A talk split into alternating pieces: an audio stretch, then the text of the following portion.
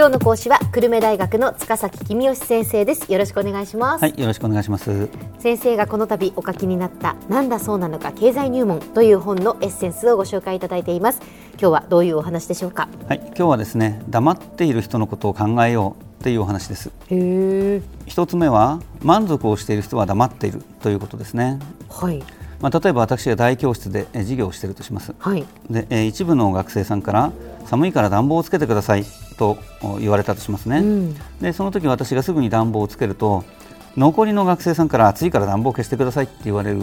ことがあります。はいはいはい。というのは寒いから不満に思っている学生さんは声を上げるけれど、今がちょうどいいと思っている学生さんはわざわざ今がちょうどいいですから暖房をつけたりえー冷房をつけたりしないでくださいって言いに来ないですよね。そうですね。なので文句を言ってきた学生さんがいたからといってすぐにその言い分を聞いてあげちゃうとかえって大勢の人たちから文句が来るっていうことがあるわけですね。えなので黙っている人のことを考えそうということなんですね。から私は必ずうん今こういう学生さんいたけど暖房をつけてほしい人どのぐらいいますかって挙手をさせて、はいはい。では半分以上の人が手を挙げたら暖房をつけるということにしてます。うーん。昔ですね、ええ。政治家で選挙区のお年寄りから金利が低くて我々金利生活者困ってるから金利を上げてほしいっていう陳情を受けた政治家がいるんですね。はい。でその政治家がこういう陳情を受けたと。確かに金利生活者かわいそうだからあ金利をもっとあ上げなくちゃっていう発言をしたんですね。何が起こったかっていうとその政治家の選挙区の中小企業の人たちが冗談じゃないって金利上げてもらったら俺たち困るって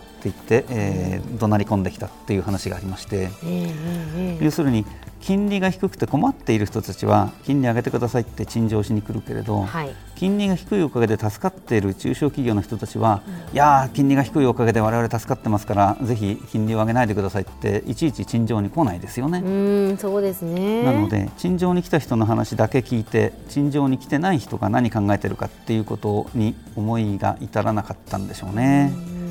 まあやっぱりこうそれぞれの立場でえ違いますから、ええ。自分にとって得なことはもしかしたら人にとっては損をすることなのかもしれないと。ええ。で満足している人は黙っているから、ええ。不満を言っている人がいたとしてもみんなが不満だとは限らないという。ね。やっぱそのあたりはこう気をつけないといけないですよね。まあ、あの TPP なんかでもね農業の輸入を自由化しようっていうと反対する人もちろんいますけども、うん。まあ、輸入の自由化してくれたら嬉しいなと思ってる人って、えーわざわざ輸入の自由化してくださいって陳情になかなかいかないので、えまあ、反対する人が声が大きくて賛成する人声小さいですけど数えてみると意外と賛成している人が多いかもしれないですね。まあ、あー黙っている人のことを考えようっていうお話をしているわけですけども、ええもう一つは成功した人しか残っていないっていう場合もありますね。ほ今までの事例は教室の中にいる人で満足している人と不満な人がいるっていうような話でしたけど、うはいあのこれからの話はですねあの負けた人はその場からいなくなっちゃうっていう話です。はい例えばサッカーの選手とか野球プロ野球の選手とか芸能人とかですね華やかな活躍している人たちいますよね。えで、えーまあ、結構いい収入ももらってるようですね。えうんえでもそれを聞いてじゃあ僕もサッカー選手になればお金持ちになれるのかなって思うとそれは違いますよっていうことです。今サッカー選手をしている人たちの給料は確かに高いですけども、サッカー選手になろうとしてなれなかった人は普通のサラリーマンより給料の低い仕事で我慢している人多分いっぱいいると思うんですよね。うん。なのでサッカー選手を志した人たちの平均の収入っていうのはサラリーマンの平均の収入より高いとは限りませんということですよね。うん確かにあのこう活躍をしている人たち、そええの収入の高い人たちというのは、まあ私たちのその目につくというか、はい。身近な存在でもあるので、その人たちのことだけをこう考えて、ええまあじゃあプロのスポーツ選手は、ええそのお給料が高いんだとか、確率的に考えてしまうと、ええまあ決してそうではないということですよね。そうですね。あのプロのスポーツ選手を目指した人の中で成功した人は給料が高いけれど、失敗した人は多分普通のサラリーマンにずっと生活苦しいと思うので、平均するとどっちが高いかわからない。けれども失敗した人ってなかなか我々の目に触れないので、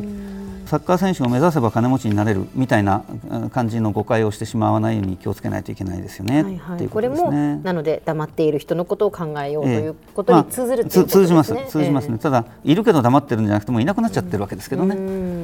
あの会社を作って社長になって大金持ちになった人の話もよく耳にしますけど、ええ、これも同じことですね。その会社を作って失敗して破産しちゃった人もいっぱいいますけど、破産しちゃった人ってもうこの場にいませんから、え成功してお金持ちになった人の話だけ耳に入ってくるとなんか会社を作ればお金持ちになれるみたいな気がしちゃいますけど、うん、そうじゃないですよっていうことですね。そうですね。他に気をつけることはありますか？はい、えー、他にはですね例えばメーカーの人でお客様相談室っていうところがあってお宅の製品買ったけど壊れたぞっていうクレームが来る。そうするとじゃあもっと頑丈な製品を作ろうって頑張るわけですね。ところが頑丈な製品を作ろうと思うと製品が重たくなったりデザインが悪くなったりしますよね、ええ、で一方でお宅の会社の製品はデザインが悪かったり重かったりしたから買わなかったわよってお客様ってわざわざクレームしてこないですよね、はいはい、ですからクレームをしてきたお客様の言うことだけを聞いてえどんどん壊れにくくすると重たくてデザインの悪い製品ができてますます売れなくなっちゃうってことだってあり得るわけですよね。同じような話は例えば日本に来た外国人観光客にどうして日本来たんですか？って日本のどこが好きですか？って聞く人いますけども、ええ、本当に大事なのは日本に来なかった観光客にどうして日本を選んでくれなかったんですか？どこをどうすれば今度は日本に来てくれますか？って聞く方が大事なんですよねっていうことですね。すねなかなか難しいことですけどね。そうですね。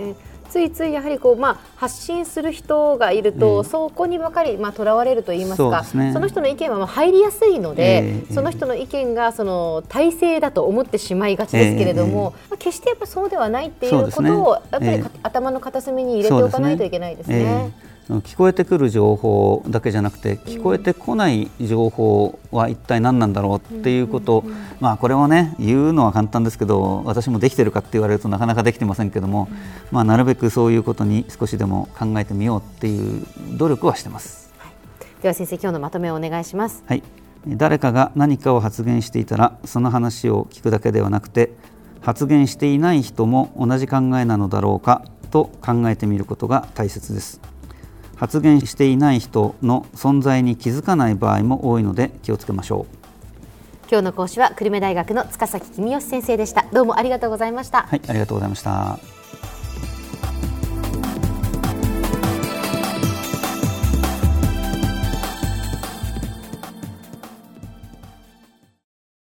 続々ぐいぐいメラメラつながる。ゾワゾワハラハラメキメキつながるズキズキ。モワモワホカホカつながる。キリキリ。ザワザワキュンキュン。ガンガン。ワクワク。うずうず。ドキドキ。ルンルンバクバク。九州人のいろんな気持ちつなげます。九州から輝こう。キラキラつながる。 QTnet